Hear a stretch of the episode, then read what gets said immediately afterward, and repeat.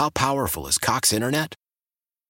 Powerful enough to let your band members in Vegas, Phoenix, and Rhode Island jam like you're all in the same garage.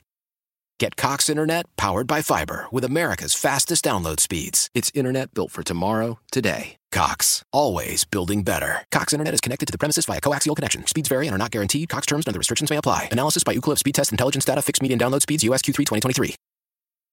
Celebrate and save at Ashley's anniversary sale with hot buys, your choice of colors starting at just $3.99. Ashley Sleep mattresses starting at $2.50. Plus, receive a free adjustable base with select mattress purchases and shop top mattress brands like Stearns and Foster, Tempur-Pedic, Purple, and Beautyrest Black with 60-month special financing only at Ashley. Subject to credit approval. No minimum purchase required. Minimum monthly payment, down payment, tax, and delivery may be required. See store for details. Joining us now on the Schneider Orange Hotline, Sam Monson, NFL analyst for Pro Football Focus, uh, on the line. Sam, how you been? Been good. How about you? We're doing well. We are, uh, you know, watching this Packers team. Obviously, uh, effort towards the postseason and the top spot in the NFC. But uh, I guess when you get into the analytics, I wanted to ask you about three guys specifically. We know the guys that were nominated for the or, or that are going to the Pro Bowl, uh, the seven Packers. But there's three guys: Mason Crosby. Robert Tonyan, and Kenny Clark that I felt also could have gotten nods. Um, let's start with Kenny Clark. What what do you judge a nose tackle on? Um, really, disruption in the blocking scheme. You know, nose tackle isn't going to get a ton of pressure, though. In today's NFL, you need them to get some, um, and they're probably not going to make a ton of tackles because that's not really their job. But their job is to get in there and make a mess of the blocking scheme, disrupt blocks, cause holes to get squeezed, all those kinds of things, stand up linemen at the line of scrimmage. And I think Kenny Clark, at his best, when he's 100% healthy, is the best guy in the NFL at all of those things together. He's like the prototypical modern 2020 nose tackle. Um, but I don't think this has been his best year. Obviously, he got hurt and missed a little bit of time. But even outside of that, I, I don't think he's looked like the same guy. He hasn't quite got back to 100% healthy, it looks like, or at least hasn't hit the heights that he's hit in seasons before, particularly uh, as a pass rusher, where he had really developed into a guy that could get some pressure. So Kenny Clark isn't the guy that I would would bang the table for, but I think you're right on with the other two. And the other guy I would mention is Corey Linsley. Yeah, Corey Linsley would be another one. He's had a hell of a season, and he has been a guy that I think at, at, times has been completely underappreciated because you don't hear his name, and that's exactly what you want out of a center. Hundred percent agree. And you know, we did PFF's uh, Pro Bowl team last week, and Corey Linsley was maybe the easiest selection in the entire team in either conference. The gap between him and the next best center in the NFL this season, I think, has been a massive one. It's almost ten PFF grading points his run blocking grade is fantastic. His pass blocking has been good. He's given up two pressures all season long. Hasn't been penalized.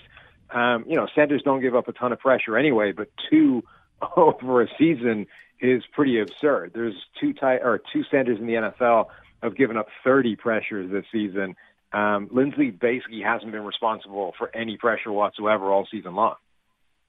Uh, I wanted to ask you also about Aaron Rodgers. There's always the discussion about the MVP. He had his second lowest grade, quarterback grade, uh, this past weekend. Uh, you know, second only to what uh, happened down in Tampa Bay, obviously. But since then, everything's been over 100 when it comes to passer rating. But d- give me your thoughts on Aaron Rodgers and the season that he is having.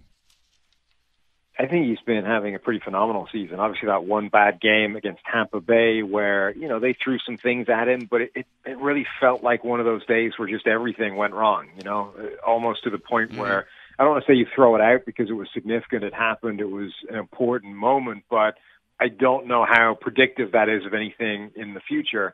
Outside of that, we've got a, you know a couple of reasonable games, and then everything else has been various shades of phenomenal. And right now if it holds up for the last two games of the season, he'll end this year with the highest PFF grade we've ever given him. So higher than 2014, higher than 2011, 2016, whatever the, the year is you want to pick out as his best. This will be the best year we've seen from Aaron Rodgers. If uh, when you start to compare him, Josh Allen is there now. Obviously, Patrick Mahomes is having a hell of a season. When you start to compare those three, statistically speaking, grade speaking, is is Aaron Rodgers having the best season?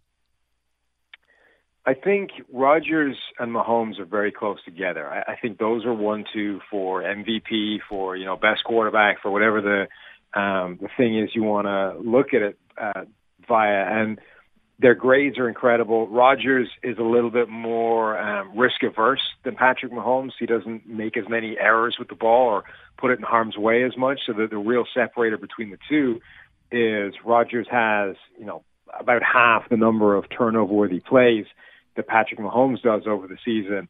Um, but the flip side of that is, you know, Mahomes makes a few more special plays, you know, a few more plays where he invites um, a little bit of danger and, and makes something special happen because of it. But yeah, it, it's it's an incredibly fine margin between those two guys. I think you're splitting hairs either way. And anyone that wants to make the case for either guy, I, I don't think you could, you know, fight too hard to say they're wrong when you look at because the to me the most valuable has always been which team could not do without. Is there a discussion as to what team statistically is better off if their quarterback went down? Um, it, it's always a very difficult thing to uh, parse out, in part because it relies on how good the backup is. Um, you know, we've seen that Andy Reid and the environment in Kansas City that they've been able to get by when when they've had to turn to Matt Moore when Patrick Mahomes hasn't been there. Uh, but I don't think that necessarily diminishes how special we think Patrick Mahomes is. Right now, you know, PFF um, has a, a, a data point in our green line uh, package that has essentially how many points the quarterback is worth to the spread if they were missing in a given game. Um, and Patrick Mahomes is worth the most points in the NFL essentially the line moves 10 points if Patrick Mahomes isn't playing. But Rodgers is number two, and he's a point back. He's number he's nine points. So those are the two most important quarterbacks in the NFL to their teams, at least uh, given by how much the the Vegas line would move if either one of those guys isn't in the game.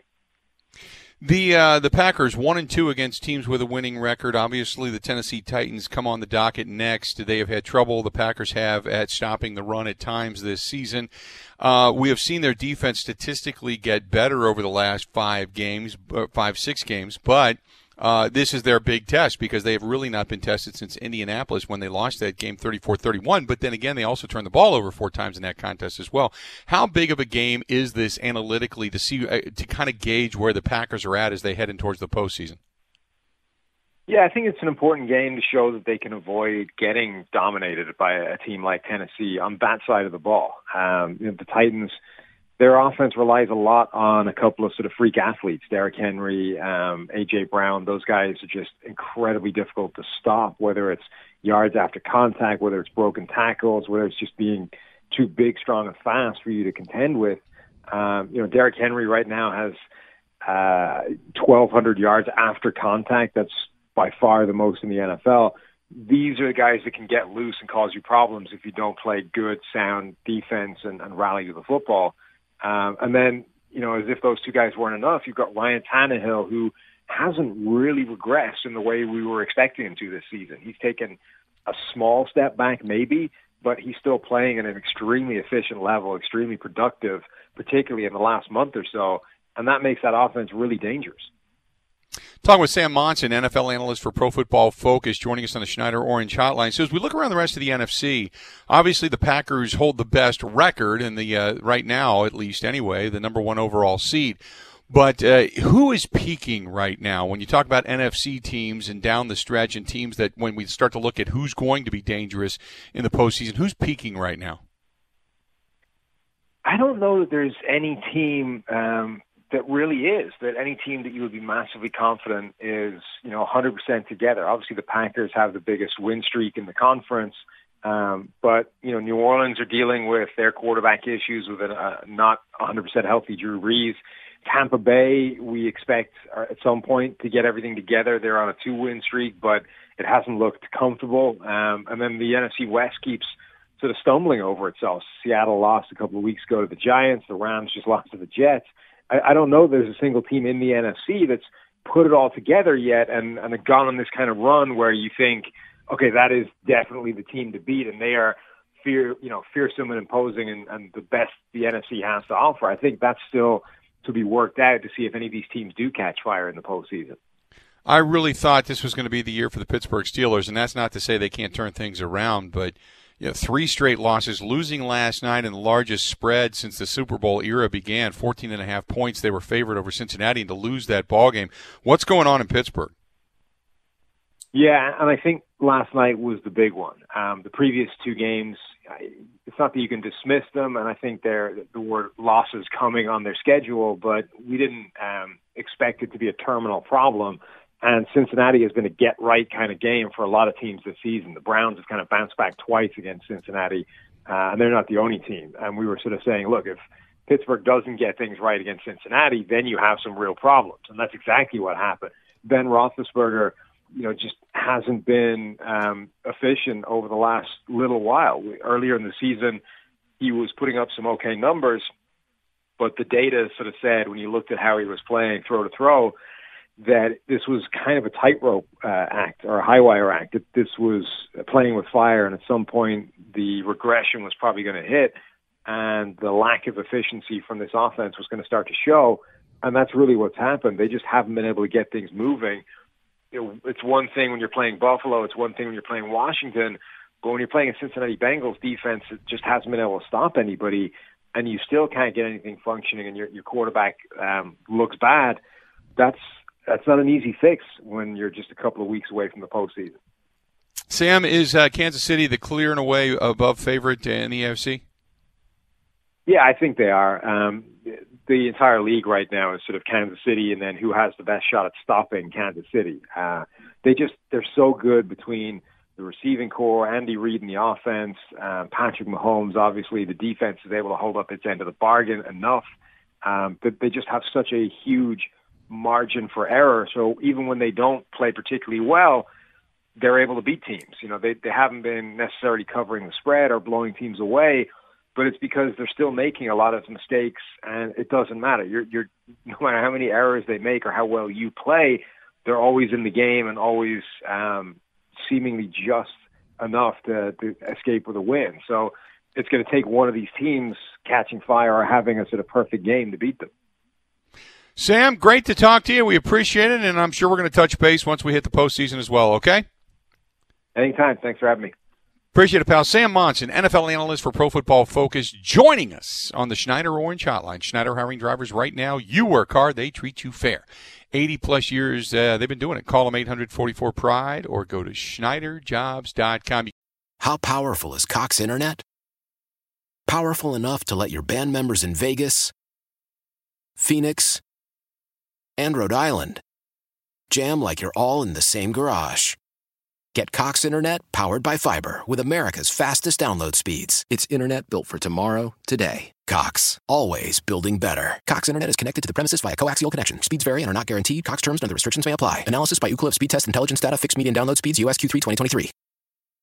Celebrate and save at Ashley's anniversary sale with hot buys, your choice of colors starting at just $3.99. Ashley Sleep mattresses starting at $2.50. Plus, receive a free adjustable base with select mattress purchases and shop top mattress brands like Stearns and Foster, Tempur-Pedic, Purple, and Beautyrest Black with 60-month special financing. Only at Ashley. Subject to credit approval. No minimum purchase required. Minimum monthly payment, down payment, tax, and delivery may be required. See store for details.